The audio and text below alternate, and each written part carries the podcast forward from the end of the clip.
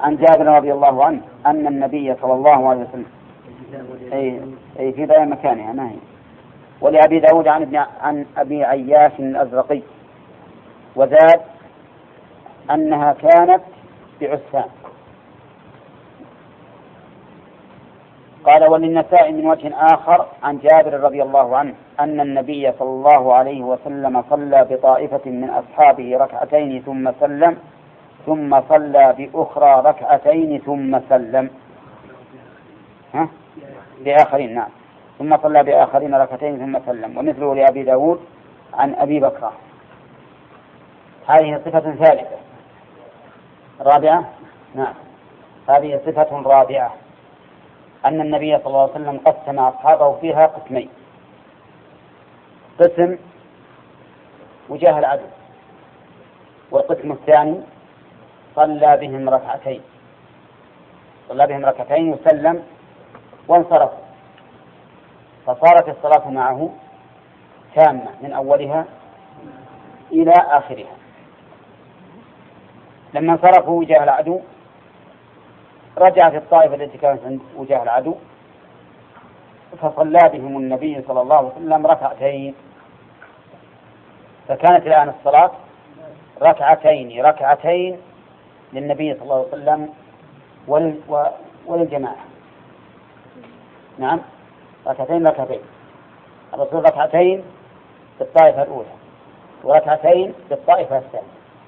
ولم تخالف هذه لم تخالف القواعد إلا في مسألة واحدة وهي أن الإمام كان متنفلا بالنسبة للطائفة الثانية وخلفه مفترضون وقد أخذ الإمام أحمد رحمه الله في هذه الصفة وهي مما استثني على المذهب لأن المشهور من مذهب الحنابلة أنه لا يصح ائتمام مفترض بمتنفل إلا في هذه المسألة إلا في هذه المسألة من صلاة من وجود صلاة الصوم وإلا فيما إذا كان الخلاف بحسب اعتقاد الإمام والمأمومين. ما هو بحسب الحقيقة بحسب الاعتقاد. مثل أن تصلي خلف إمام صلاة العيد هو يعتقد أنها نافلة وأنت تعتقد أنها فريضة. لأن بعض أهل العلم يقول إن صلاة العيد نفل وليست بفرض. لقول النبي عليه الصلاة والسلام لما سأل هل علي غيرها قال لا إلا أن تتطوع. قالوا فلو كان الإمام يرى أن صلاة العيد نفل وأنت أيها المأموم ترى أنها فرض. جاز لك أن تصلي خلفه. لأن الصلاة هنا واحدة لكن اختلفت بحسب بحسب الاعتقاد بحسب الاعتقاد. ومثلها أيضا على قياس المذهب صلاة الكسوف. إذا كنت تصلي خلف إمام يرى أنها نافلة وأنت ترى أنها واجبة. صرت تصلي فريضة خلف متنفل. بحسب اعتقاده. ولكن تقدم لنا أن القول الراجح في هذه المسألة أنه يجوز أن يقتدي المفترض بالمتنفل وأن هذا منصوص أحمد رحمه الله في رجل جاء في رمضان ووجدهم يصلون التراويح فدخل معهم يريد صلاة العشاء. قال الإمام أحمد فإن ذلك جائز. وهذه فريضة خلف نافلة خلف نافلة. وسبق لنا أن من الأدلة على ذلك حديث معاذ. وسبق لنا أن من قال إن حديث معاذ لم يعلم به الرسول عليه الصلاة والسلام فإن قوله مردود من وجهين. الوجه الأول أن هذا أمر بعيد لا سيما وأن معاذا قد شكي إلى الرسول عليه الصلاة والسلام فحالهم يظهر أنها بائنة للرسول عليه الصلاة والسلام. والشيء الثاني الوحي أنه على فرض أن النبي عليه الصلاة والسلام لم يعلم به فإن الله تعالى قد علم به. والرب سبحانه وتعالى لا يقر أحدا على منكر أبدا. ولهذا لما أخفى المنافقون ما يخفون فضحهم الله. فقال يستخفون من الناس ولا يستخفون من الله وهو معهم إذ يبيتون ما لا يرضى من القول. واستدل الصحابة أو من بعدهم على جواز على جواز العزل عن المرأة عند الجماع بأن الصحابة كانوا يفعلونه والقرآن ينسى المهم من هذه المسألة وهي أحد وجوه صلاة الخوف أن يصلي الإمام ركعتين بطائفة ويسلم به. ثم تأتي الطائفة الثانية فيصلي بهم ركعتين فتكون له نافلة ولهم فريضة. وقلنا إن هذا مما استثني على مذهب الحنابلة. والعجيب أن بعض أهل العلم كالطحاوي رحمه الله يقول إن هذه الصفة منسوخة. ليش؟ قال لأنه لا يجوز اقتداء المفترض بالمتنفس. وهذا من أعجب ما يكون أن تنسخ النصوص بآراء المذاهب. نعم. هذا من أبعد ما يكون. فيقال أين النص الذي يدل على أنه لا يجوز ائتمام المفترض بالمتنفس حتى نقول أنه ناسخ ثم إن من شروط النص. إيش؟ أن لا يمكن الجمع. فإذا أمكن الجمع بأن نحمل هذا على صلاة الخوف كما حمل فقهاء الحنابلة حملنا فلا ثم لا بد من شرط آخر وهو العلم بالتاريخ وأن الناس متأخر. فالحاصل أن أن هذه الصفة أحد وجوه صفات صلاة الخوف وهي جائزة. نعم. هي أيضا صفة خامسة وعن حذيفة رضي الله عنه أن النبي صلى الله عليه وسلم أظن حذيفة رضي الله عنه أن النبي صلى الله عليه وسلم صلى صلاة الخوف بهؤلاء ركعة وبهؤلاء ركعة ولم يقضوا رواه أحمد وأبو داود والنسائي وصححه ابن حبان ومثله عند ابن خزيمة عن ابن عباس رضي الله عنهما. هذه أيضا صفة خامسة. الصفة الخامسة أن يصلي الإمام ركعتين وكل طائفة ركعة فيقسمهم قسمين ثم يصلي بالطائفة الأولى. ركعة وتسلم الطائفة الأولى ثم تنصرف وجاه العدو وتأتي الطائفة الثانية وتدخل معه في الركعة الثانية وتسلم معه. فيكون الإمام ركعتان ولكل طائفة ركعة. وهذا كما تعلمون تغيير كيفية وكمية بالنسبة للمأمومين. وقد اختلف فيها أهل العلم. فقال بعض العلماء إنه لا مدخل للخوف في نقص العدد. وقالوا إن هذه الرواية ضعيفة ولا تقبل. وقال بعض العلماء إنه إن الرواية صحيحة. وأنه قد صح عن ابن عباس أيضا رضي الله عنه أن صلاة الخوف ركعة واحدة وأن صلاة السفر ركعتان وأن صلاة الحضر أربع فقالوا إن هذه الصفة صحيحة وأنها جائزة وللضرورات أحكام. والقاعدة التي أسس الإمام أحمد رحمه الله مذهبه عليها في هذه المسألة أنها تجوز. لأنه قال تصح بكل وجه صح عن النبي صلى الله عليه وسلم. وبناء على ذلك فإن هذا الوجه يكون صحيحا خلافا للمشهور من المذهب. مشهور من المذهب أن العدد لا لا ينقص من أجل الخوف ولكن الصحيح أنه ينقص وأنه يجوز. ولكن هذه الصفات الخمسة التي ذكرها المؤلف فيه أيضا صفات أخرى ما ذكرها. بعضهم عدها إلى إلى أكثر من 18 وجها. ولكن القاعدة أن كل ما ورد عن الرسول صلى الله عليه وسلم فإنه يفعل. ثم هذا الفعل هل هو على التخيير والتشهي أو على تخيير المصلحة؟ يعني هل هو تخيير تشهي أو تخيير مصلحة؟ صواب أنه تخيير مصلحة وأن الإمام يرى ما هو أصلح. يرى ما هو أصلح. وكلما أمكن اجتماع الجماعة واتحادهم فإنه أولى. وش الدليل؟ الدليل حديث جابر أنه لما كان العدو آه، بينهم وبين القبلة ما قسمهم. ما قسمهم إلى قسمين. فهذا دليل على أنه كلما أمكن في الصفات هذه كلها أن يكون الناس على جميعا على الإمام فإنه أولى وهذا هو الأصل. ولكن في بعض الأحيان تأتي ظروف ما يتمكن الإنسان أو ما يتمكن الجيش من أن يأتي بالصلاة جماعة على الإمام. فجعل الله في الأمر سعة وفرجا. ثم إنه إذا قدر أن الأمر لا يمكن يعني ما يمكن الجماعة لشدة القتال والتحام العدو بالمسلمين فماذا يصنعون؟ قال بعض أهل العلم يؤخرون الصلاة حتى يأمنوا ويصلوها صلاة أمن واستدل هؤلاء بفعل النبي صلى الله عليه وسلم في في الخندق لأنه أخر.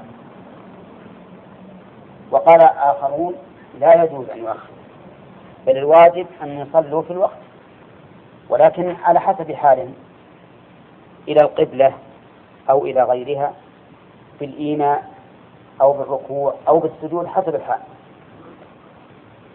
لقوله تعالى فإن خفتم فرجالا أو ركبانا. ولكن ما هو الجواب عن فعل الرسول عليه الصلاة والسلام في قضية الخندق؟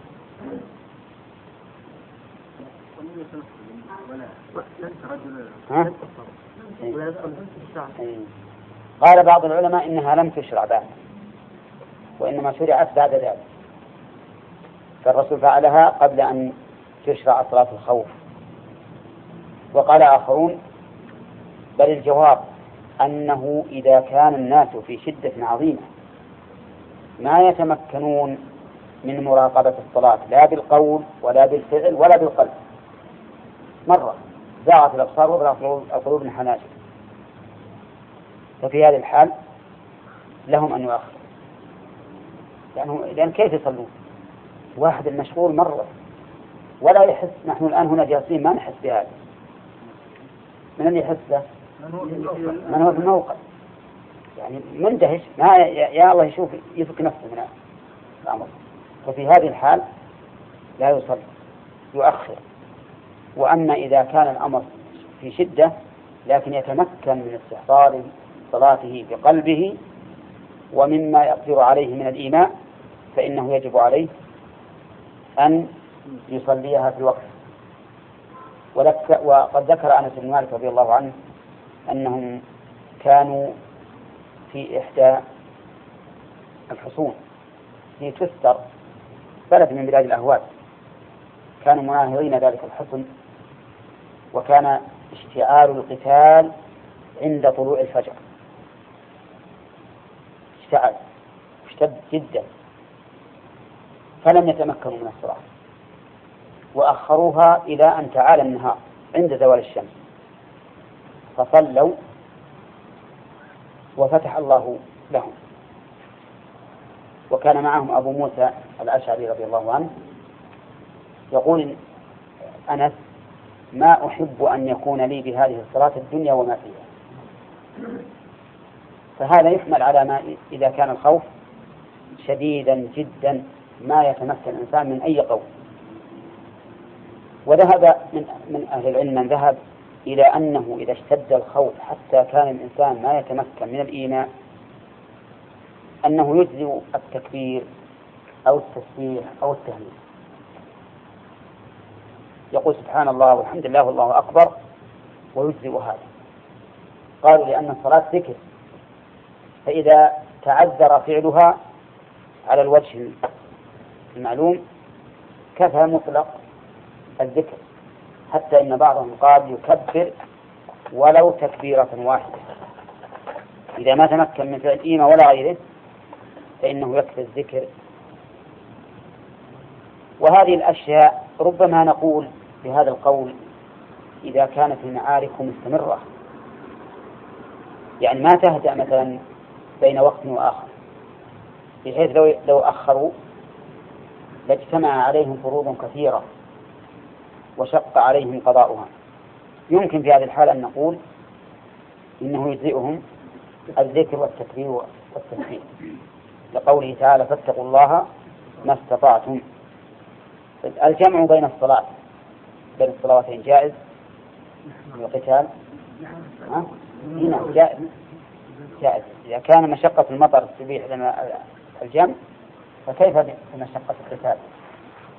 ثم اختلف العلماء هل تفعل صلاة الخوف بالحضر أو هي خاصة بالسفر؟ فقال بعض أهل العلم إنها لا تفعل إلا في السفر فقط.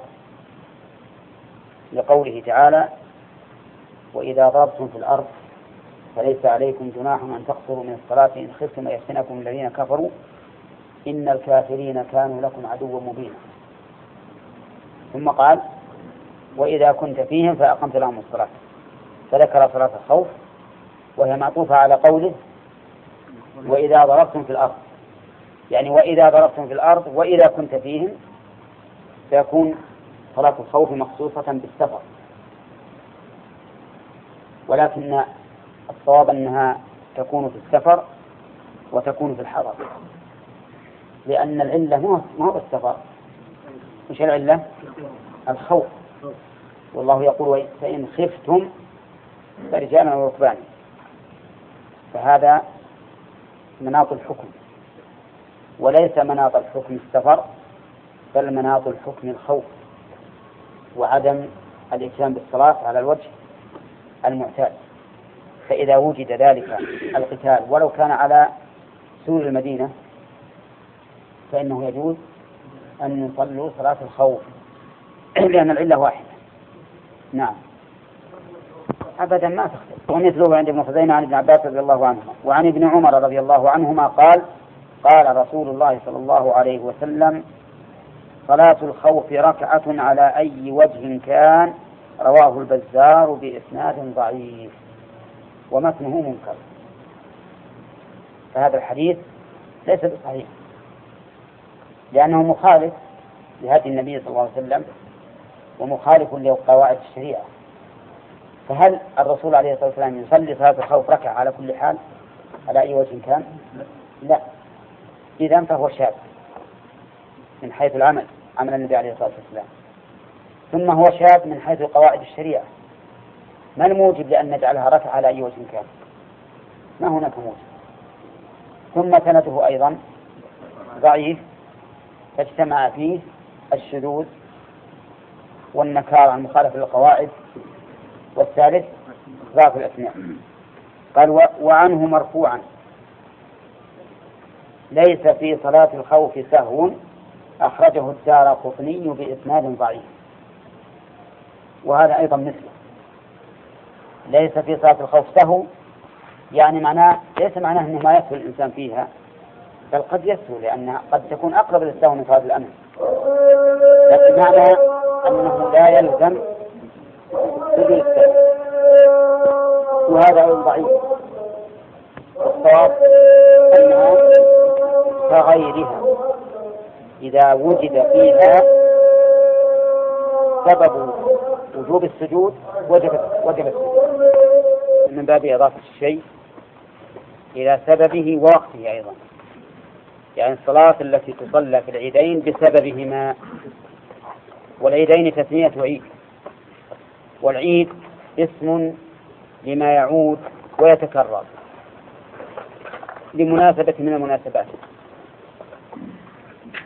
فكل ما يعود ويتكرر لمناسبة من المناسبات فإنه يسمى عيدا. والأعياد الشرعية ثلاث فقط. وهي عيد الفطر وعيد الأضحى وعيد الجمعة. ليس هناك عيد سواها. وعلى هذا فما يجعل من الأعياد في مناسبات أخرى كما يسمونه العيد الوطني وعيد انتصاب الرئيس وما أشبه ذلك كلها أعياد محدثة لا تجوز في الإسلام. لأن العيد كما قال شيخ الإسلام رحمه الله العيد من الأمور الشرعية التي تتلقى من الشرع. ولهذا لما قدم النبي عليه الصلاة والسلام المدينة ووجدهما يلعبون في يومين اتخذوهما عيدا. قال إن الله أبدلكما بخير أبدلكم بخير منهما. عيد الفطر وعيد الأضحى. وهذا مما يدل على أن الرسول صلى الله عليه وسلم لا يحب أن يبقى في الإسلام عيد إلا عيد الفطر وعيد الأضحى. وعلى هذا نقول الأعياد الشرعية ثلاثة وهي الأضحى والفطر ويوم الجمعة. وهذه أعياد عامة لجميع المسلمين. وهناك عيد خاص بأهل عرفة وهو يوم عرفة فإنه عيد لهم. عيد لأهل عرفة لكنه خاص ولكنه بالمناسبة الشرعية وهي الوقوف بعرفة. نعم. ها؟ لأنه يتكرر يتكرر الحجاج بهذه العبادة الخاصة. ما ما هو اليوم الثامن؟ ما هو من جنس يوم عرفة؟ لأن يوم عرفة هو الحج. هو الحج الأكبر نعم ذكرت الشيخ قلنا من الأمور التوقيفيه. نعم من من من الأمور الشرعية. نعم. ما ورد يعني إنه يسمى عيد، هل ورد نفسه يسمى عيد أو أي نعم. يعني إنه يوم عرفة. اي ورد ورد في حديث. ورد يسمى عيد. اي نعم نعم ورد في حديث. يسوون عيد سنة الأولاد أولاد اي نعم. عيد الميلاد للولد هذا متلقى من النصارى. ولهذا ينهى عنه ويمنع منه. فيقال هذا من البدع التي أحدثت في الإسلام ولم تكن في عهد الصحابة رضي الله عنهم ولا التابعين لهم بإحسان. فينهى عنه. قال باب صلاة العيدين عن عائشة رضي الله عنها قالت قال رسول الله صلى الله عليه وسلم الفطر يوم يفطر الناس.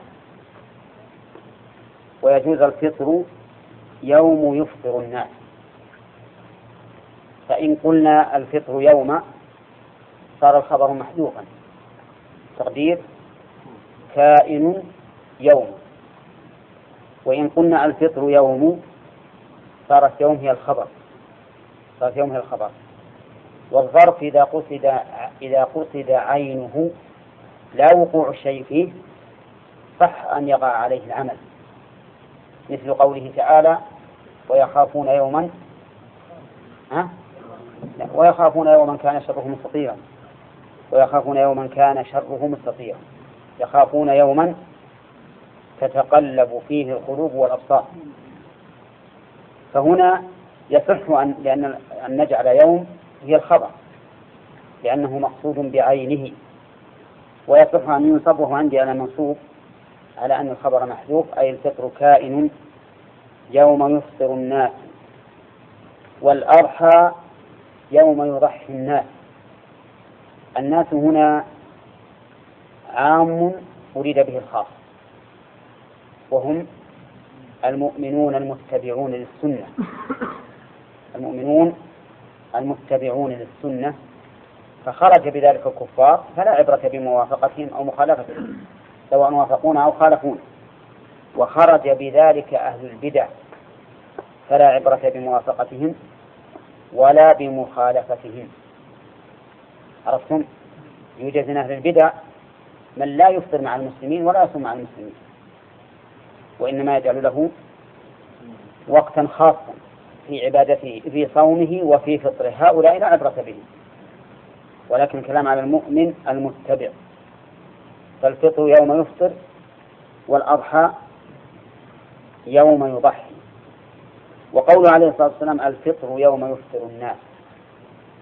هل المراد أن الفطرة حكما عند الله يوم يفطر الناس ولو أخطأوا؟ والأضحى يضحي يوم يضحي الناس ولو أخطأوا. أو المعنى الفطر لازم للإنسان إذا أفطر الناس والأضحى لازم له إذا ضحى الناس والفرق بينهما ظاهر ولا لا؟ تعرفون الفرق؟ على المعنى الأول يقول الفطر يوم يفطر الناس أي أن الناس إذا أفطروا فهو الفطر عند الله ولو أخطأوا لو تبين أنهم مفطرون في فطرهم وأن شلا وأن شوال لم يدخل. ما يضرهم. فالفطر يوم يفطرون. والأضحى يوم يضحون.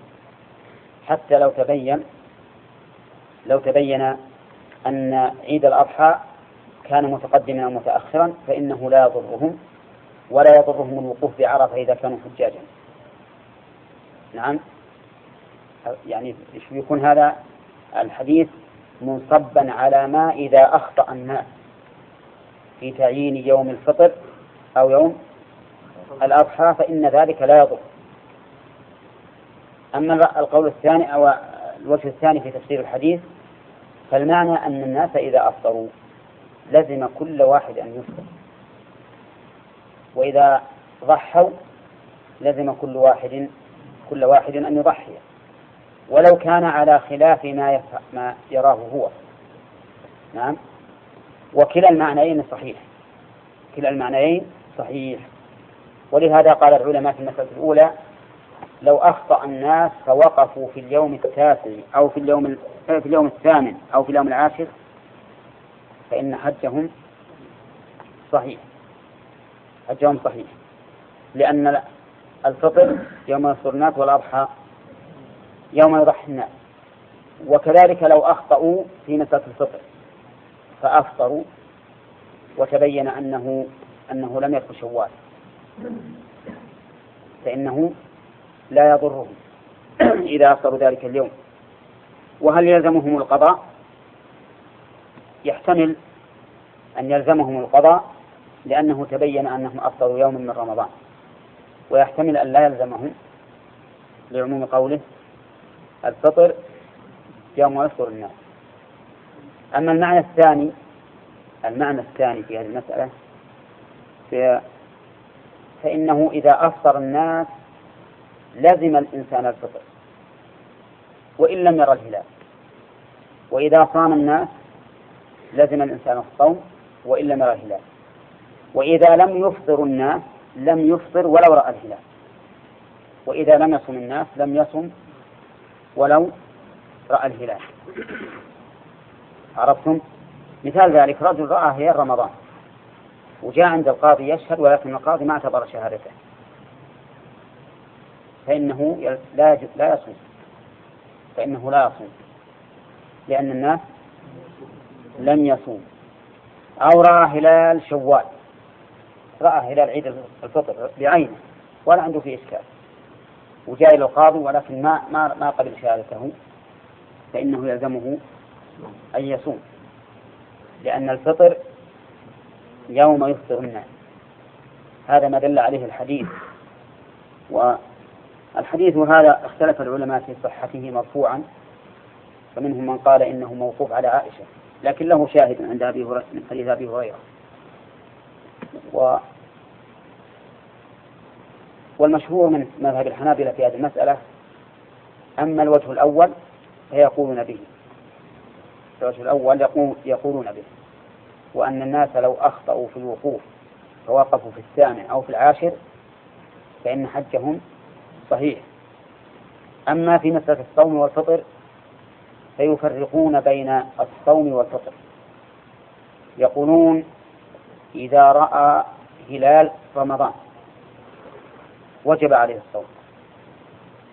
إذا رأى هلال رمضان وجب عليه الصوم.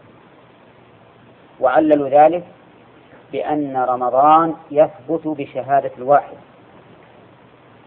يثبت بشهادة الواحد. وكون القاضي لا يعمل بشهادة هذا الرجل لا يقدح في حقيقة الواقع. وعلى هذا فنقول لهذا الرجل صم. ولكن ينبغي أن يصوم أن يكون صومك سرا. ينبغي أن يكون صومك سرا لئلا تخالف الجماعة. وأما إذا رأى هلال شوال بعينه ولكن القاضي لا يعتد بشهادته لأنه واحد أو لجهالته بحاله أو ما أشبه ذلك. قالوا فإنه لا يفطر إلا مع الناس لأن شهر رمضان لأن شهر شوال لا يثبت إلا بشاهدين. وهذا محله ما لم يكن في محل وحده في مكان منفرد عن الناس. فإنه إذا كان في مكان منفرد فالعبرة برؤيته هو لأنه في هذه الحال لا يخالف الجماعة. فهو جماعة نفسه ولا سيما فيما سبق من الأزمان حيث إن العلوم لا تصل إلى كل إنسان في كل في كل مكان. يكون واحد في بر في بادية. ولا يدري الناس هل صاموا أو أفطروا ولكن هو رأى الهلال. نقول انتظر حتى تعلم لا.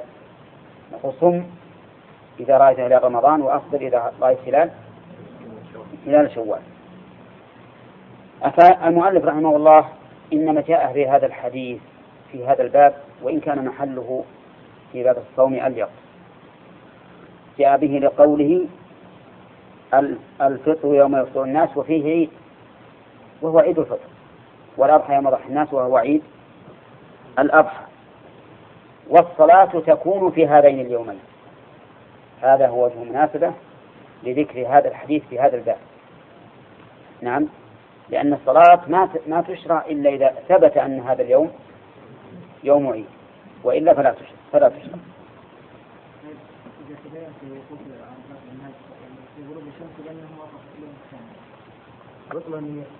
يجي إن شاء الله في كتاب الحج.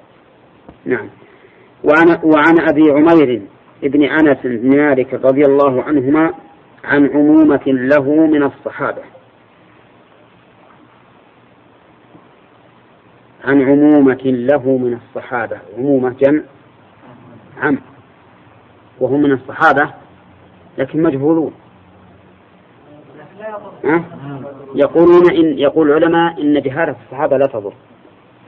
وذلك لأن الأصل فيهم العدالة. فهم عدول لو جهلناهم. و وعلى هذا فالجهل هنا لا يضر. عن عمومة من الصحابة أن ركبا جاءوا فشهدوا أنهم رأوا الهلال بالأمس. فأمرهم النبي صلى الله عليه وسلم أن يفطروا. وإذا أصبحوا أن يغدوا إلى مصلاهم. قوله أن ركبا الركب اسم جمع. اسم جمع لراكب. نعم. و مثل رهب اسم جمع لجماعة من الناس وليس له مفرد. أما ركب فهو اسم جمع لراكب. جاءوا فشهدوا أنهم رأوا الهلال بالأمس. وهؤلاء الركب أيضا مجهولون. ولكن لا تضر جهات الصحابة. شهدوا عند النبي صلى الله عليه وسلم أنهم رأوا الهلال بالأمس. بالأمس ها؟ يعني البارحة. وهذا كان في النهار. وقد غم الهلال على أهل المدينة. غم عليهم ما علموا به. فأمرهم قوله أمرهم ظاهر سياق المؤلف للحديث أن النبي صلى الله عليه وسلم أمر هؤلاء الركب. ولكن لفظ الحديث فأمر الناس أمر الناس يعني أهل المدينة أن يفطروا. لماذا؟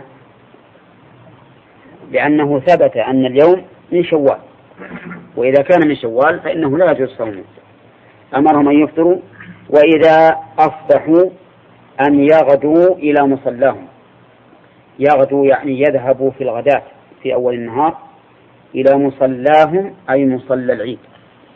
وهو كان خارج المدينة رواه أحمد وأبو داود وهذا لفظه وإسناده صحيح. ففي هذا الحديث من الفوائد عدة فوائد. أولا وحتى الحديث الأول نسينا نعطيكم فوائد. ها؟ الحديث الأول فوائده متعددة. أولا الحديث الأول سهولة الشريعة الإسلامية. وأن الأمر إذا جاء على خلاف ما, ما فعل الناس فإنه يعفى عنهم. الثاني الحرص على اجتماع المسلمين والتئامهم وعدم تفرقهم في دينهم. ولهذا قال الفطر يوم يفطر الناس. الفائدة الثالثة هذا الحديث ليس على عمومه في قولها الفطر يوم يفطر الناس. وذلك لأن المراد به المسلمون المتبعون للسنة. ثانيا أيضا في تخصيص آخر. الفطر يوم يفطر الناس فيما إذا اتفقت مطالع الهلال. وأما إذا اختلفت فالصحيح أنه لا يلزم أحكام لا تلزم أحكام الهلال لمن لم توافق من رآه في المطالع. والدليل على ذلك سبق لنا في كتاب الصيام. أن الرسول عليه الصلاة والسلام قال إذا رأيتموه فصوموا. ومن خالفهم في المطالع لم لم يكونوا قد رأوه ولا في حكم من رأوه.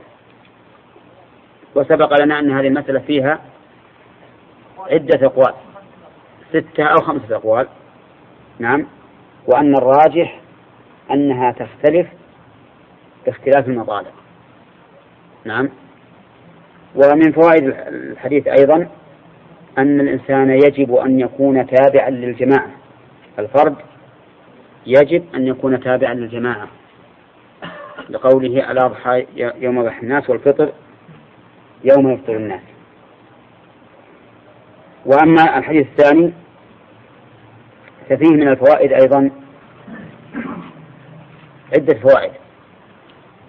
أولا أنه إذا غم الهلال وجب تكميل الشهر. يؤخذ يا عباس منين؟ أي نعم. من كون النبي صلى الله عليه وسلم لم يطر هو وأصحابه. فدل هذا على أنه إذا غم الهلال فإن الأصل بقاء الشهر. طيب ولا فرق بين آخر الشهر وأول الشهر. يعني لو غم لو غم هلال رمضان هل نصوم ولا لا؟ ها؟ ما نصوم الصحيح أننا لا نصوم وإن كان بعض أهل العلم يقول بوجوب الصوم احتياطا ولكن الصواب خلاف ذلك ومن فوائد الحديث أن صلاة العيد إذا لم يعلم بالعيد إلا بعد وقت الصلاة فإنها تؤخر إلى الغد. فإنها تؤخر إلى الغد. طيب فإن علم بها في وقت الصلاة. تصلى ولا لا؟ تصلى. لأنه لا داعي للتأخير وأما قول بعض العلماء على هذا الحديث إن ظاهره أنها تؤخر إلى الغد مطلقا فلا وجه له. يقول هذا الظاهر مدفوع بأنه إذا علموا في الغداة فلا وجه للتأخير. يعني سيصلونها مثل اليوم الثاني في هذا الوقت. ولهذا قال الفقهاء إذا لم يعلم بالعيد إلا بعد الزوال بعد الزوال لأن صلاة العيد إلى الزوال فإنهم يصلون من الغد. ومن من فوائد هذا الحديث أن هذه الصلاة التي أخرت إلى الغد تكون أداء أو قضاء. تكون أداء. لأن عليها أمر النبي صلى الله عليه وسلم.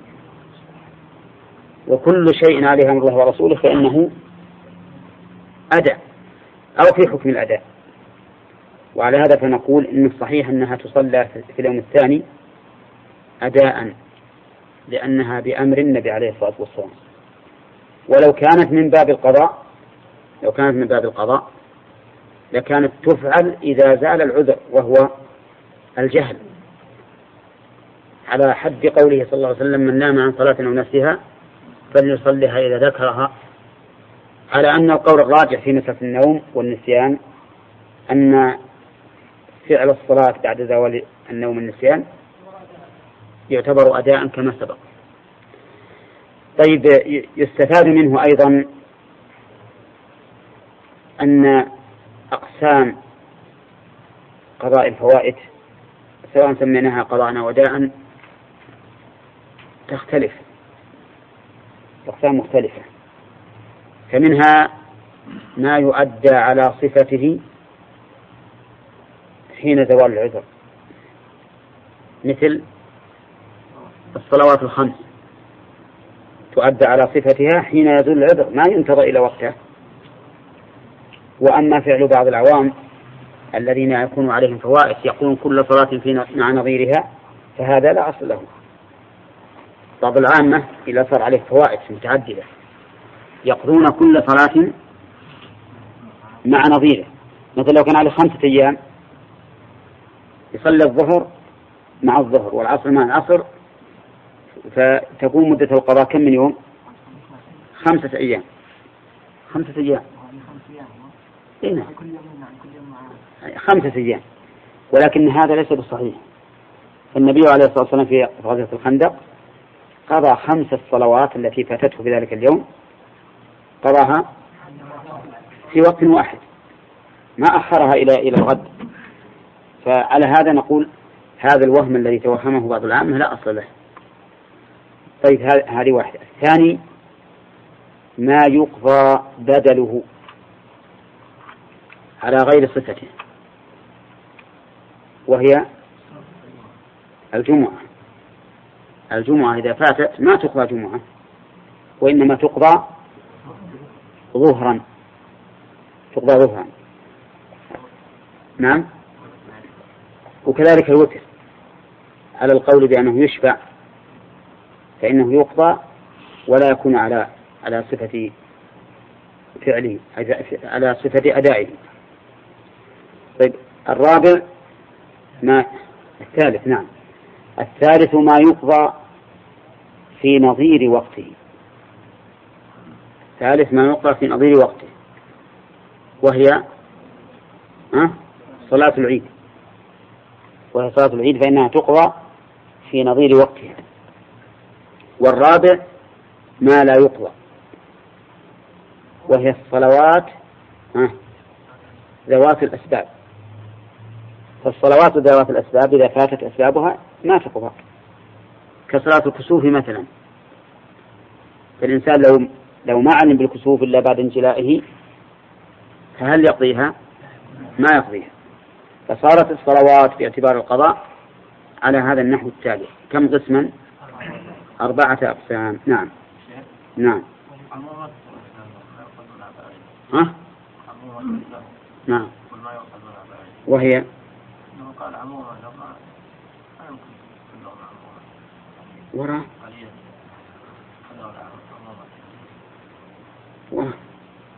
لماذا؟ طبعا عم الأب عم للإنسان. عم أبيك عم لك وعم جدك عم لك. لا ربما ينادون يعني من باب الاحترام يقال يا عم. نعم. تقضى أي هذه فيها خلاف بين العلماء. الله الأحسن يقضيها. الأحسن القضاء ها؟ نعم. لا. لا مثل الأويلة. يصليها إذا ذكرها. نعم. هل بإمكان استنتاج الوقت اللي أخبر؟ اي نعم. إذا إذا صلى ما في مانع إذا صلى ما في مانع لكن ما أعرف عن عن الاستسقاء شيئا. نعم. فيها أيضا من الفوائد أنه حقيقة حرمنا القاعدة أننا إذا كنا نستنبط ما في أسئلة. نعم. فيه من الفوائد وجوب صلاة صلاة العيد. وجوب صلاة العيد.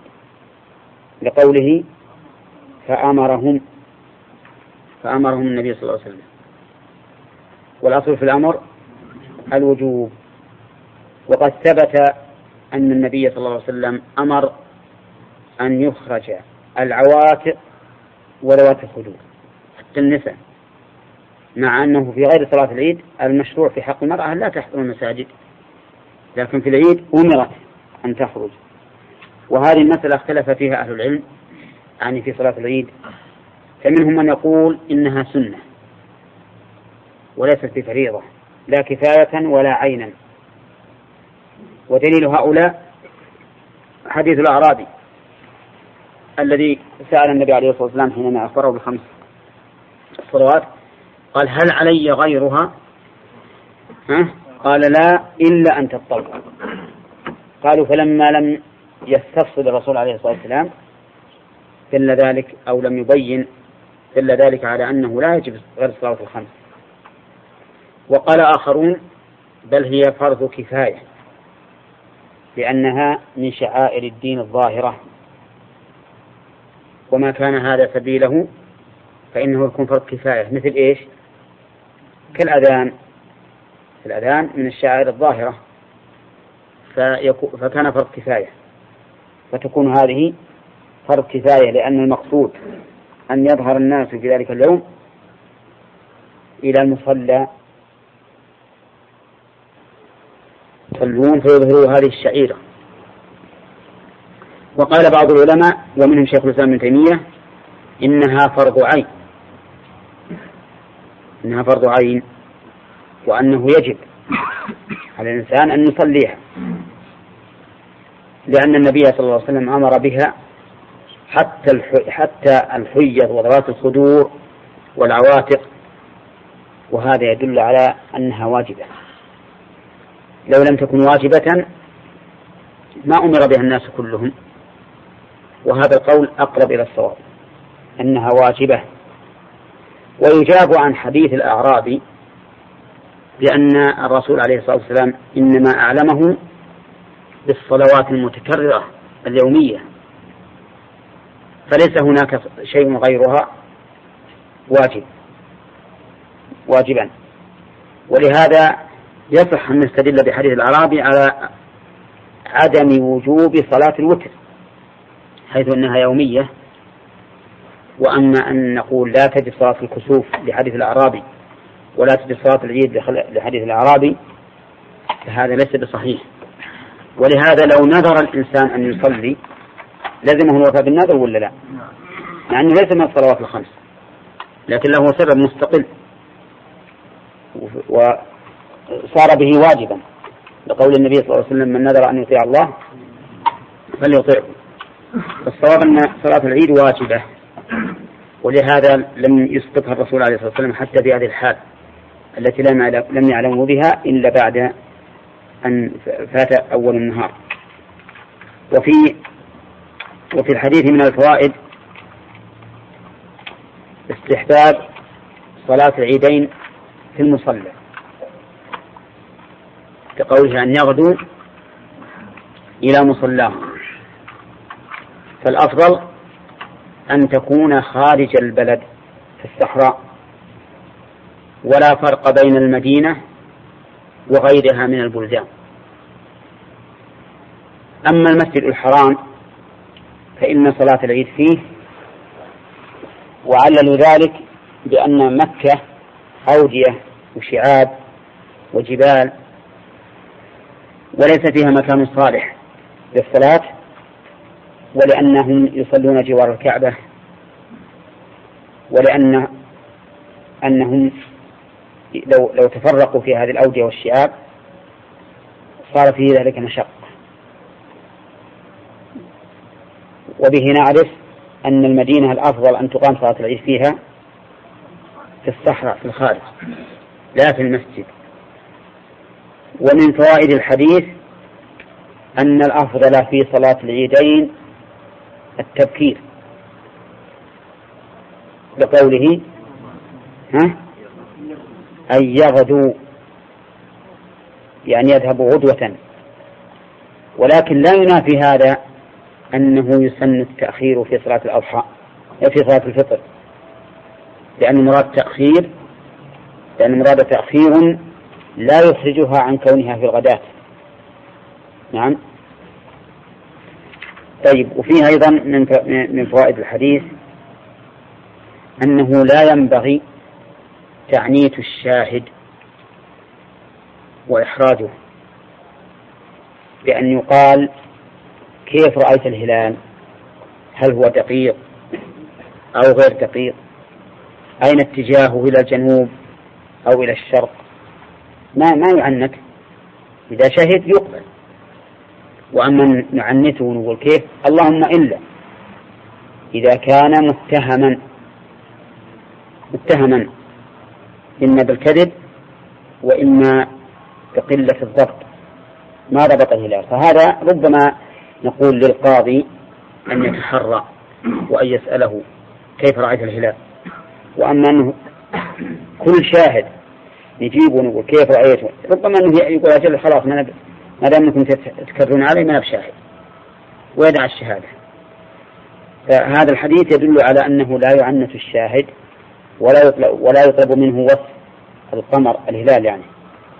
ولكن إن حصل من القاضي شك في شهادته فلا حرج عليه أن يتحرى.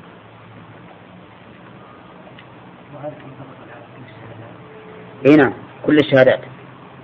ولهذا قالوا يحرم على القاضي أن يعنت الشهود أو ينتهرهم إلا إذا كان هناك سبب. نعم. لأن لغيرهم من الأولى بحظر. يعني ما هو المقصود؟ بأنه لا ما هو ما نهاه يعني ما نفى الوجوب. اي نعم.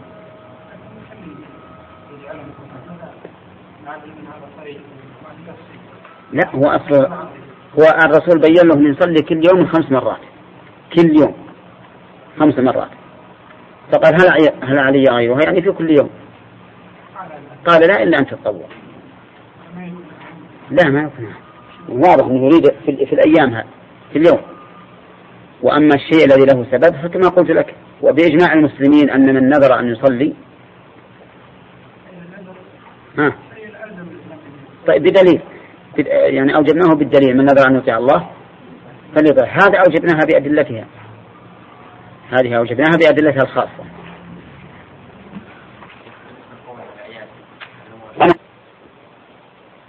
غدو يوم الفطر حتى يأكل تمرات أخرجه البخاري وفي رواية معلقة ووصلها أحمد ويأكلهن أفرادا. هذا الحديث يقول لا يغدو يوم الفطر. ما معنى الغدو؟ الخروج في الغدوة التي هي أو النهار. وقوله يوم الفطر يعني من رمضان وهو يوم العيد حتى يأكل تمرات. تمرات جمع وأقل الجمع ثلاثة. لا سيما وأنه هنا أكد بقوله يأكلهن أفرادا.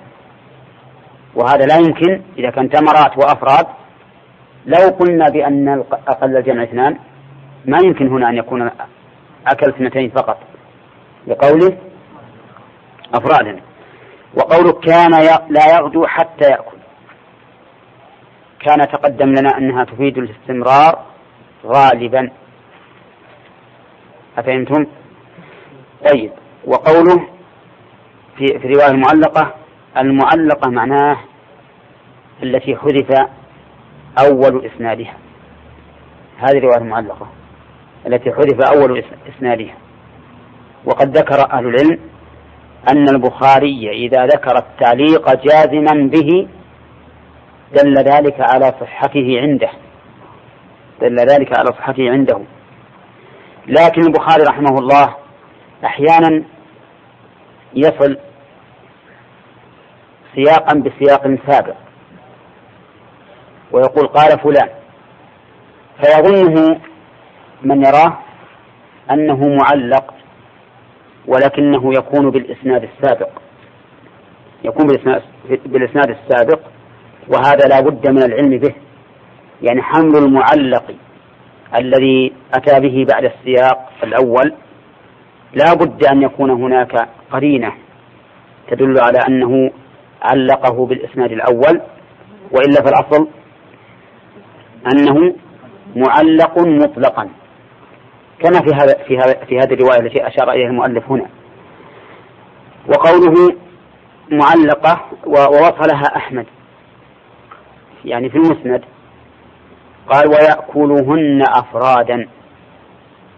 لكن لفظ البخاري ويأكلهن وترا. وفرق بين يأكلهن وترا ويأكلهن أفرادا. لأن أفرادا يعني ضد الجمع. ما يأكل اثنتين جميع أو ثلاث جميع.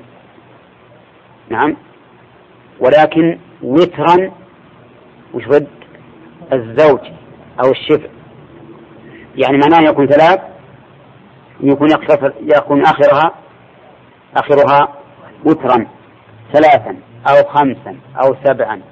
أو تسعا أو إحدى عشرة أو ثلاثة عشرة أو خمسة عشرة أو سبع عشرة. نعم؟ نعم؟ إذا صار منكم بطنه واسع كم يكون؟ ها؟ لا خمسة وعشرين؟ ما هو ما هو واسع بالحين يمكن واحد وعشرين لا يمكن ما هو واحد ما هو واحد نعم؟ على كل حال لاحظ أنك تأكلها وترا. لاحظ أن تأكلها وترا كما فعل الرسول صلى الله عليه وسلم. لا ما ما معها شيء. ما معها شيء. طيب يقول لا يغدو يوم الفطر حتى يأكل ثمرات أخرجه البخاري وفي رواية له معلقة ويأكلهن أفرادا. قلت إن رواية البخاري يأكلهن وترا. وعن أبي بريدة عن أبيه رضي الله عنهما قال كان رسول الله صلى الله عليه وسلم لا يخرج يوم الفطر حتى يطعم ولا يطعم يوم الأضحى حتى يصلي. رواه أحمد والترمذي وصححه ابن حبان. قوله كان لا يخرج نقول فيها كما قال في الأول. وقول حتى يطعم أي يأكل طعاما. وهذه مجملة من حيث النوع ومن حيث العدد. يعني هو جنس طعام جنس. لكن ما نوع الطعام الذي يأكله؟ أيأكل خبزا أم يأكل شعيرا أم ماذا يأكل؟ بينته الرواية السابقة وهو ثمرات. أيضا مجملة من حيث العدد وبينتها الرواية السابقة ولكن في الأضحى لا يطعم يوم الأضحى حتى يصلي. رواه أحمد والترمذي وصححه ابن حبان. ففي عيد الأضحى لا يأكل. بل يدع الأكل حتى يصلي. وفي رواية أخرى وإن كان فيها مقال ويأكل من أضحيته. وفي بعضها تعيين ذلك من الكبد. ففي هذين الحديثين نستفيد فوائد. أولا أن الرسول صلى الله عليه وسلم كان في عيد الفطر يأكل قبل أن يصلي. فما هي الحكمة من كونه يأكل قبل أن يصلي قال أهل العلم الحكمة في ذلك المبادرة إلى تحقيق الفطر في هذا اليوم لأن هذا اليوم يوم يجب فطره ويحرم صومه فإذا أكل من أوله نعم دل ذلك على المبادرة بماذا؟ بتحقيق فطر ذلك اليوم. مثل ما يسن للصائم أن يبادر بماذا؟ بالفطر إذا غابت الشمس. فنقول هنا الأكل لأجل المبادرة بذلك. ومن فوائد الأكل أنه يعينه على أداء الصلاة. يعينه على أداء الصلاة. فإن الإنسان إذا قام من الليل في الغالب يكون بطنه خاليا فإذا أكل نشط. وقد يقول بعضكم ومن فوائده التأخر في صلاة العيد. وقد يقول آخر لا ليس هذا من الفائدة لأنه بإمكانه أن يتأخر بدون بدون أكل ولا لا؟ إذا فتلغى هذه الفائدة. ثم إذا ثم قوله تمرات. لماذا خص التمر دون غيره من الخبز أو أو الطبيخ أو نحو ذلك. أولا قد يقول قائل لأن ذلك هو الذي يوجد غالبا في بيته. كما حددت بذلك عائشة أنه يمضي الشهران والثلاثة ما يوقد في بيته نار صلوات الله وسلامه عليه. قالوا فما طعامكم؟ قال في الأسودان التمر والماء. فقد يقال إن تخصيص التمر ليس على سبيل التعبد لكن على سبيل أنه الميسور. والرسول صلى الله عليه وسلم كان لا يتكلف مفقودا ولا يرد موجودا. كان من هديه صلى الله عليه وسلم أنه يمشي مع الأحوال كما كانت صابرا على الضراء شاكرا على السراء. اللهم صل وسلم عليه. وقد يقال إن ذلك من باب التعبد. بدليل أنه أمر الصائم أن يفطر على التمر. فيكون هنا فيكون في التمر خصوصية ليست في غيره وهو كذلك. هذا هو الأقرب أنه اختار التمر لذلك. وقد نقول إن العلة الأمران جميعا وهو أنه هو الميسور غالبا عنده صلى الله عليه وسلم وأنه أفضل من غيره لأن التمر جمع بين ثلاث صفات. غذاء قوت يعني وفاكهة وحلوى. والرسول عليه الصلاة والسلام كان يحب الحلوى ويعجبه ذلك لأن الحلاوة خلق المؤمن. وأشبه شيء من الأشجار بالمؤمن هو النخلة التي هي صاحبة هذا التمر. فيكون لذلك مزية. حتى إن بعضهم قالوا إنه يؤثر على القلب. في صلاح القلب. وقال الأطباء إنه يؤثر في زيادة النظر. وقد ثبت عن النبي عليه الصلاة والسلام أن من تصبح بسبع تمرات من العجوة وفي لفظ من تمر العالية لم يضره ذلك اليوم سم ولا سحر. وهذه وقاية عظيمة. وعمم بعض أهل العلم عمم ذلك إلى غير هذا التمر. وقال إن النص على تمر العالية ليس لخصوصية فيه وأن المقصود التمر مطلقا. ولهذا ينبغي أن الإنسان في كل يوم يصبح أو يفطر على سبع ثمرات لأن فيها فائدة. فيها فائدة لمسها كثير من الناس.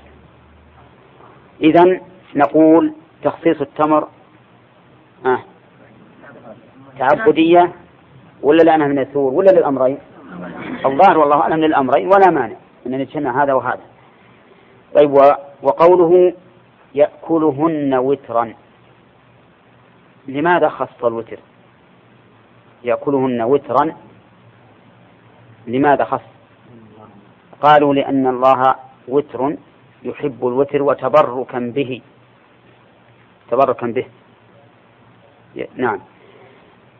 فيستفاد منها نعم. أو ناخذ نمشي بالحديث الثاني ثم أخبر ابن بريدة عن أبيه بريدة. نعم. آه، نجيب الحديث الثاني. أخبر ابن بريدة عن أبيه أن الرسول عليه الصلاة والسلام كان لا يخرج يوم الفطر حتى يطعم. وهذا الإجمال بينه أنس رضي الله عنه وأنس من أخص الناس بالرسول صلى الله عليه وسلم لأنه كان من خدمه. وأخبر أنه لا يطعم يوم الأضحى حتى يصلي. لا يطعم حتى يوم الأضحى حتى يصلي. والحكمة هو أن الإنسان مأمور بالأكل من من نسكه في يوم الأضحى. أليس الله يقول فكلوا منها؟ فإذا كان لدينا أكل متعبد به مأمور به شرعا فالأفضل أن يكون أول ما يلاقي أمعاءنا أو معدتنا في ذلك اليوم هو هذا الأكل المأمور به شرعا ليكون تعبدا ليكون تناوله تعبدا. ولهذا كان فيه كان الرسول عليه الصلاة والسلام يؤخر الأكل حتى يأكل من أضحيته. وفيها أيضا فائدة وهو أن الإنسان إذا قيل له إن الأفضل أن لا تأكل يوم الأضحى إلا من أضحيتك أول شيء بادر إلى ذبحها لأن النفوس مجبولة على محبة الأكل وتناول ما تشتهيه فيكون في ذلك مصلحة. وهي المبادرة بماذا؟ بذبح الأضحية. ولا شك أن المبادرة بذبح الأضحية يوم العيد أفضل حتى كان رسول الله صلى الله عليه وسلم يذبح أضحيته في المصلى. ما هو في بيته؟ يخرج في أضحيته ويذبحها في المصلى. صلى الله عليه وسلم. نعم. إذا فكانت تأخير الأكل في يوم الأضحى له فائدة وتقديمه في عيد الفطر له فائدة أيضا. ففي عيد الأضحى كما سمعتم وليس هذا اليوم أعني يوم الأضحى وإن كان يوما يجب فطره لكنه ليس بعد يوم يجب صومه. بخلاف عيد الفطر. فإنه بعد يوم يجب صومه. ثم إن عيد الأضحى كما سبق لنا أو ربما يأتينا يسن فيه تقديم الصلاة. وعيد الفطر بالعكس يسن فيه تأخير الصلاة. فكون الإنسان ينتظر حتى يأكل ثم يخرج ربما يكون في ذلك تأخر. فلهذا كان الرسول عليه الصلاة والسلام لا يأكل يوم عيد الأضحى حتى يرجع ويأكل من أضحيته. نعم.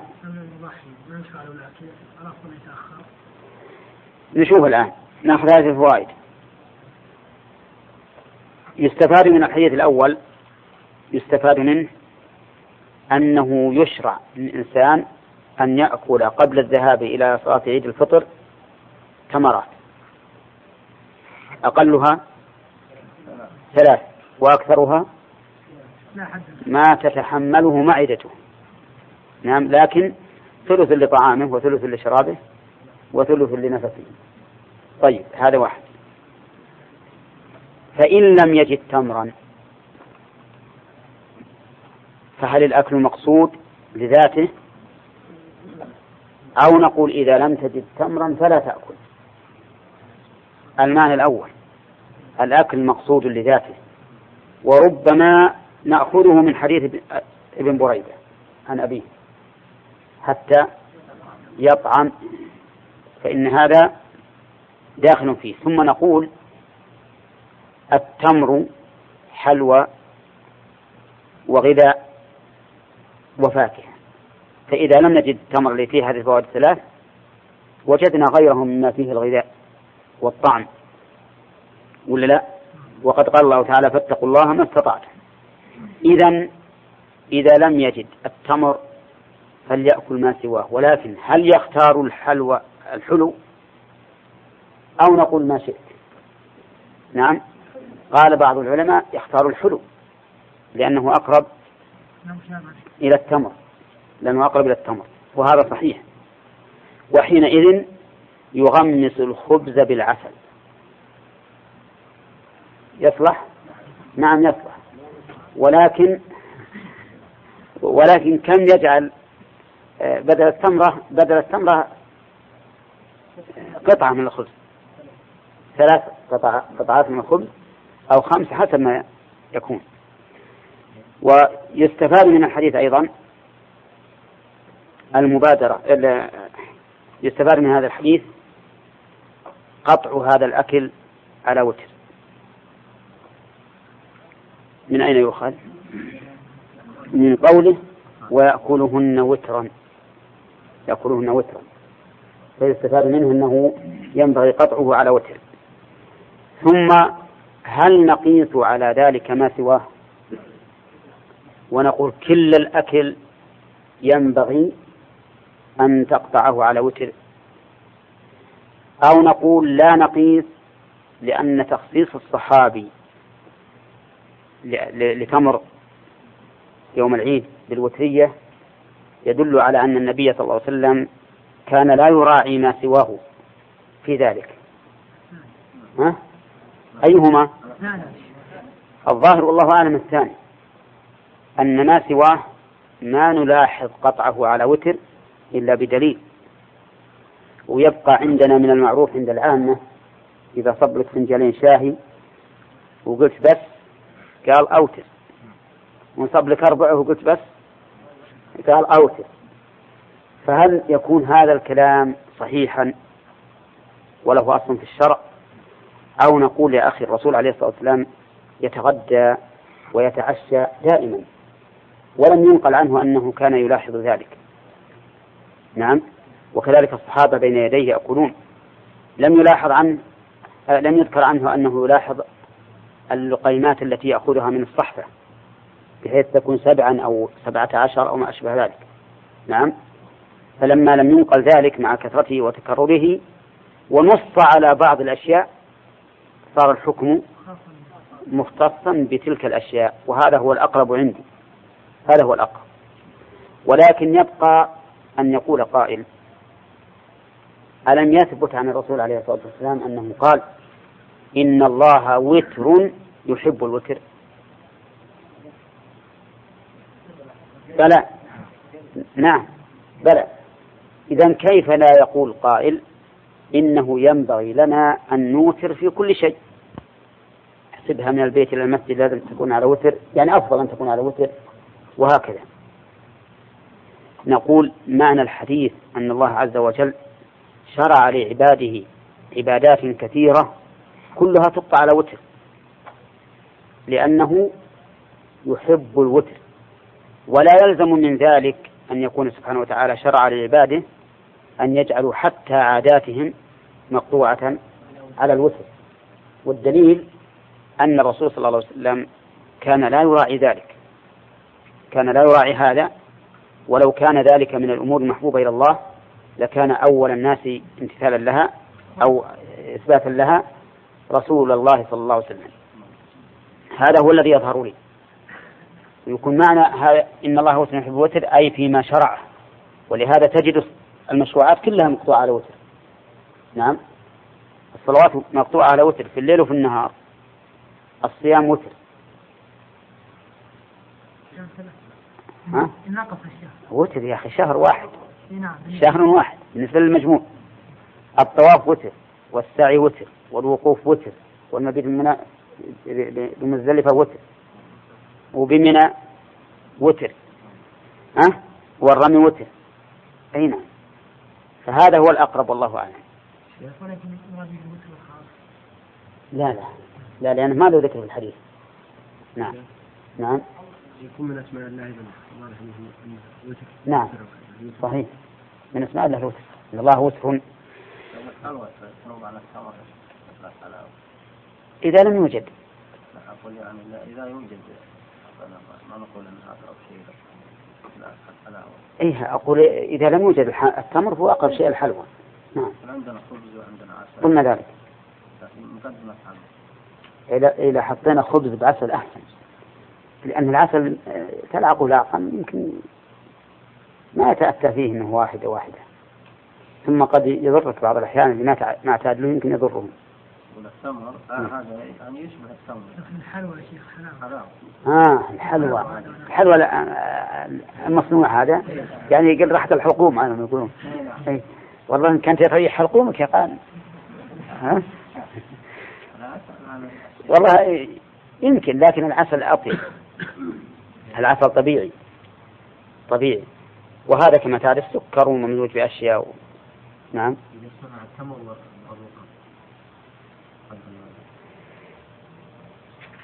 أيهما يقدم؟ تمر ورطب. ها؟ طيب. إن أخذنا بظاهر هذا الحديث قلنا التمر. إن أخذنا به قلنا التمر. وإن قلنا إن هذا بناء على الغالب وأن الرسول في في إفطار الصوم أمر بالرطب أولا. قلنا إن التمر قد يراد به الرطب قد يراد به الرطب. والمسألة تحتاج إلى إلى تأمل أو نقول الأصل أفطر على هذا ويكفي. نعم. و إذا كان محل مصلى العيد محل صلاة الفجر؟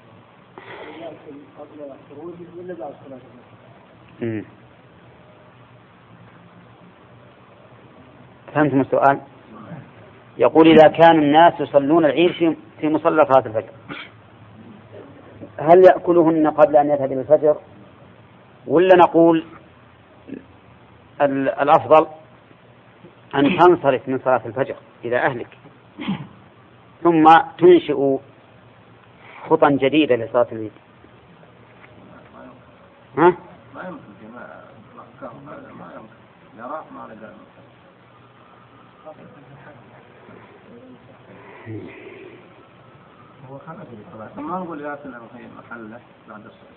إن إذا كان الأمر كذلك أنه ما يمكن الرجوع نقول لا تخرج من البيت حتى تأكل. لا تخرج من البيت لأن خروجك الآن ناويها أنت صلاة الصبح وصلاة العيد. ولا لا؟ أنت الآن نويت صلاة الصبح وصلاة العيد جميعا. فيكون إذا أردت أن تخرج من البيت تأكلهم.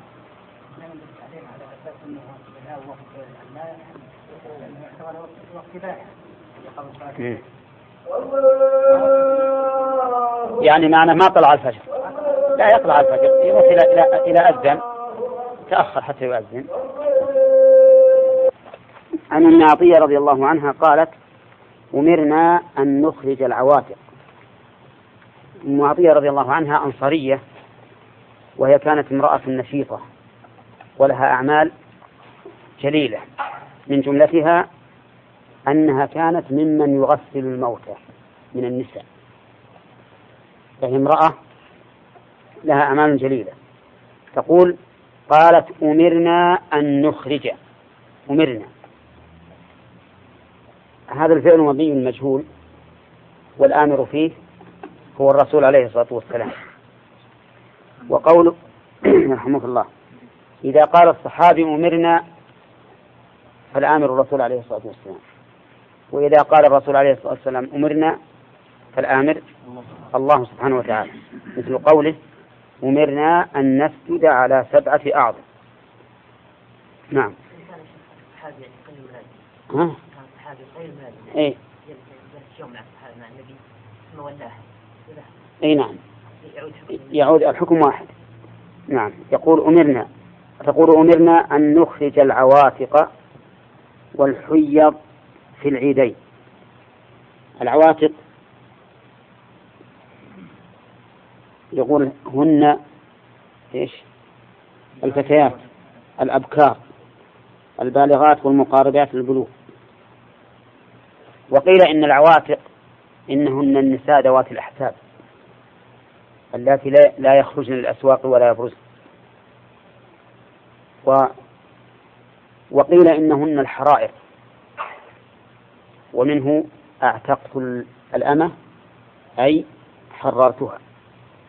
وعلى كل حال فالمراد أن النساء اللاتي لا, لا, لا عادة لهن بالخروج أمرنا أن يخرجن.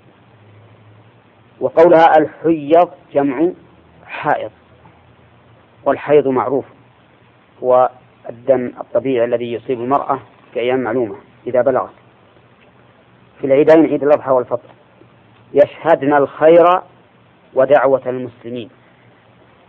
الخير الحاصل بالصلاة والذكر ودعوة المسلمين لأنهم لأنهم يدعون في ذلك المكان. والذي يباشر الدعوة وتكون دعوته عامة مجهورا بها هو من؟ الإمام. وفيها حديث الرسول صلى الله عليه وسلم. الإمام. الإمام يدعو في الصلاة ويدعو في الخطبة. أو أو في الخطبة فقط. في الخطبة والصلاة. حتى الصلاة. يقول اهدنا الصراط المستقيم. صراط الذين أنعمت عليهم غير المغضوب عليهم ولا الضالين. وهذا دعاء. وقولها و و ويعتزل الحي ويعتزل الحيض المصلى. قوله يعتزل هو بالرفع عندي. أولى فتكون الواو هنا استئنافية. ويجوز أن تكون بالنصب وتكون معطوفة على أن نخرج. يعني وأمرنا أن يعتزل الحيض المصلى. والحيض جمع حائض والمصلى مكان الصلاة الذي يصلون به. وذلك لأن النبي صلى الله عليه وسلم في العيدين ما كان يصلي في مسجده بل كان يصلي خارج البلد. ففي هذا الحديث أمرنا أن نخرج العواتق. في هذا دليل على الأمر للخروج إلى الصلاة. لعموم الناس ولا لبعض الناس؟ للعموم. لأنه إذا أمر أن يخرج هؤلاء فمن سواهم ممن يعتاد الخروج من رجال ونساء من باب من باب أولى. فيستفاد منه وجوب صلاة العيد. وجوب صلاة العيد. واختلف أهل العلم فيها بعد اتفاقهم على أنها سنة وأنها من الشعائر الظاهرة. اختلفوا فيها على ثلاثة أقوال. منهم من يقول إنها سنة. ومنهم من يقول إنها فرض عين. ومنهم من يقول إنها فرض كفاية. أما الذين قالوا بأنها سنة فحملوا الأوامر فيها على الاستحباب استنادا إلى الحديث المشهور وهو أعلمهم أن الله افترض عليهم خمس صلوات في كل يوم وليلة حديث معاذ. وحديث الرجل الذي علمه النبي عليه الصلاة والسلام بشرع الإسلام فقال هل علي غيرها؟ نعم. قال لا إلا أن تتطوع. قالوا هذا الحديث يدل على أنه لا يجب على المرء سوى خمس صلوات ومنها صلاة العيد غير واجبة. والذين قالوا بأنها فرض كفاية قالوا إن هذه أمر بها وهي من الشعائر الظاهرة. والشعائر الظاهرة في الإسلام لا بد أن تكون موجودة لأنها مظهر من مظاهر الإسلام. مظهر من مظاهر الإسلام ولذلك وجب الأذان على المسلمين عموما. وصار فرض كفاية لأنه من الشعائر الظاهرة. والدليل أن النبي عليه الصلاة والسلام كان إذا نزل بقوم إذا سمع آذانا أمسك وإن لم يسمع أغار عليهم. فدل هذا على أن الشعائر الظاهرة هي العلامة التي تميز بين دار الكفر ودار الإسلام. وإذا كان كذلك فلا بد أن يكون للإسلام لدار الإسلام طابع ظاهر يتبين به أن هذه دار إسلام ويفرق فيها وب... ويفرق فيه بينها وبين غيرها. فتكون فرق كفاية ويكون قوله هل علي غيرها؟ قال لا إلا أن تطوع يعني من فروض الأعيان لا من فروض الكفايات. وقال بعض أهل العلم إنها فرض عين كل واحد يجب أن يخرج. واستدل هؤلاء بأن النبي عليه الصلاة والسلام أمر النساء أن تخرج. ولو كان فرض كفاية لاكتفي بمن يحضر من من الرجال. اكتفي بمن يحضر من الرجال. وهذا الأخير اختاره شيخ الإسلام ابن تيمية رحمه الله. وقال إنه يجب على كل مسلم أن يخرج ويصلي العيد. فمن لم يفعل فهو آثم. وإن وإن صلى غيره. والمسألة مترددة عندي بين فرض الكفاية وفرض العين. رحمك الله. أما القول بأنها سنة فهو ضعيف جدا. والاستدلال بحديث معاذ وبحديث الأعرابي الاستدلال به ضعيف أيضا. لأنه يقال في الرد في الجواب عليه إن الصلوات الخمس الدائرة يوميا لا يجب سواها. ولا لا؟ والجمعة بدل عن الظهر فتكون داخلة فيها. وأما ما وجب بسبب ما وجب بسبب فإنه خارج من ذلك من ذلك الحصر. والدليل أن صلاة الكسوف ذهب كثير من أهل العلم إلى وجوبها وأن تحية المسجد كذلك ذهب كثير من أهل العلم إلى وجوبها. وأن الرجل لو نذر أن يصلي وجب عليه الوفاء بالنذر وهي صلاة وهذا متفق عليه. فدل هذا على أن المراد بالحديث حديث معاذ وحديث الأعرابي الصلوات المتكررة اليومية ما يجوز سوى الخمس. نعم فيه دليل على عدم وجوب الوتر. فيه دليل على عدم وجوب الوتر. لأن الوتر يتكرر كل يوم. ففي الحديث دليل على عدم وجوبه. وأما يبقى الأمر دائر يبقى الأمر دائرا بين فرض الكفاية وفرض العين. من قال بأنها فرض عين فإن قوله يتضمن القيام بفرض الكفاية وزيادة أولى وتحصل به إقامة هذه الشعيرة الظاهرة. ومن قال بأنها فرض كفاية يقول إذا إذا حضر مع الإمام من يحصل بهم الواجب فإن فإنه يسقط عن البقية والمسألة عندي لم تتحرر تحررا كبيرا بالنسبة إلى أنها فرض كفاية أو فرض عين لكن من. لا شك. أن من أخل بها فهو على خطر نعم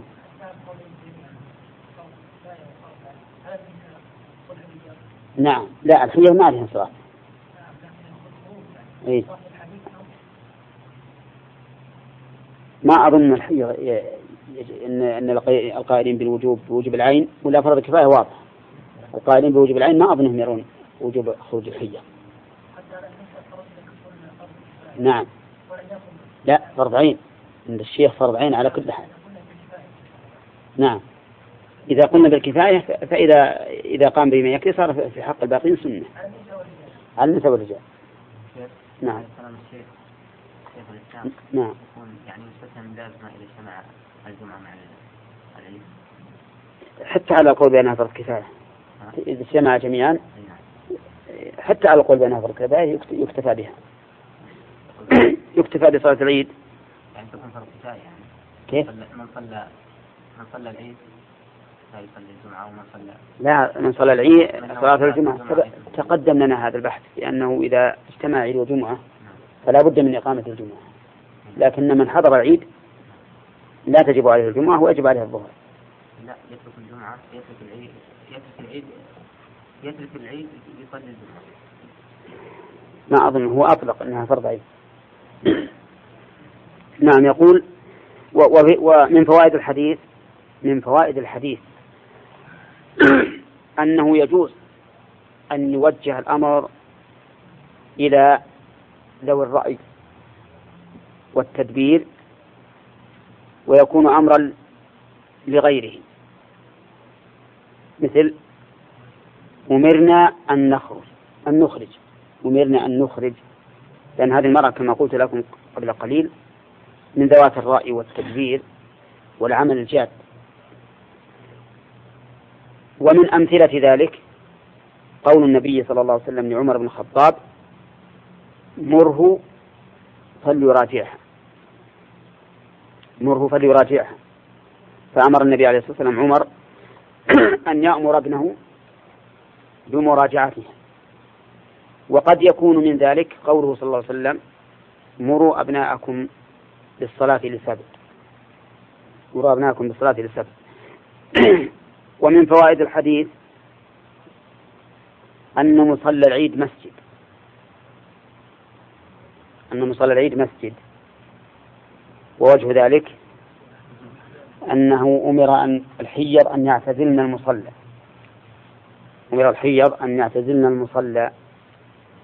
وكونه يثبت له حكم من أحكام المساجد دليل على أنه من المساجد.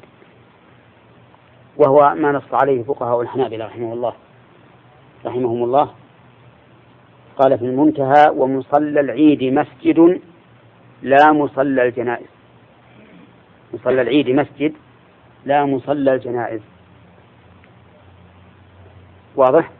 طيب ومن فوائد الحديث أيضا أن هذا. أن اجتماع الناس على الخير وعلى الدعوة يكون فيه بركة. ورجاء خير. لأن الحائض لن تشارك الناس في الصلاة. ولكن في الخير والدعوة. ومنها جواز حضور الحائض الأماكن التي يجتمع فيها الناس. ولهذا تحضر عرفة. تشهد عرفة. ومزدلفة. ومنى. والمسعى. لكن لا تطوف بالبيت لأن البيت مسجد. ولا يحل له المقام فيه. ومن فوائد الحديث أيضا أن دعوة المسلمين مجتمعة أرجى للقبول وأحرى. بقولها نعم. ودعوة المسلمين. في بقية الحديث قالوا يا رسول الله إحدانا لا يكون لها جلباب. قال لتلبسها أختها من جلبابها. الجلباب مثل مثل العباءة. فدل ذلك على أن المرأة لا تخرج كما يخرج الرجال. بل لا بد لها من شيء تتجلبب به حتى تستر بذلك عورتها. وهذا أحد الأدلة الدالة على وجوب احتجاب المرأة وأنه لا يمكن أن تكون بارزة كما يبرز الرجال. نعم. نعم. إذا لم ينص عليه ما يشمل لكن إذا نص عليه يقول للمؤمنين يا أيها النبي قل لأزواجك وبناتك ونساء المؤمنين يدين عليهن من جلابيبهن ويشمل الوجه.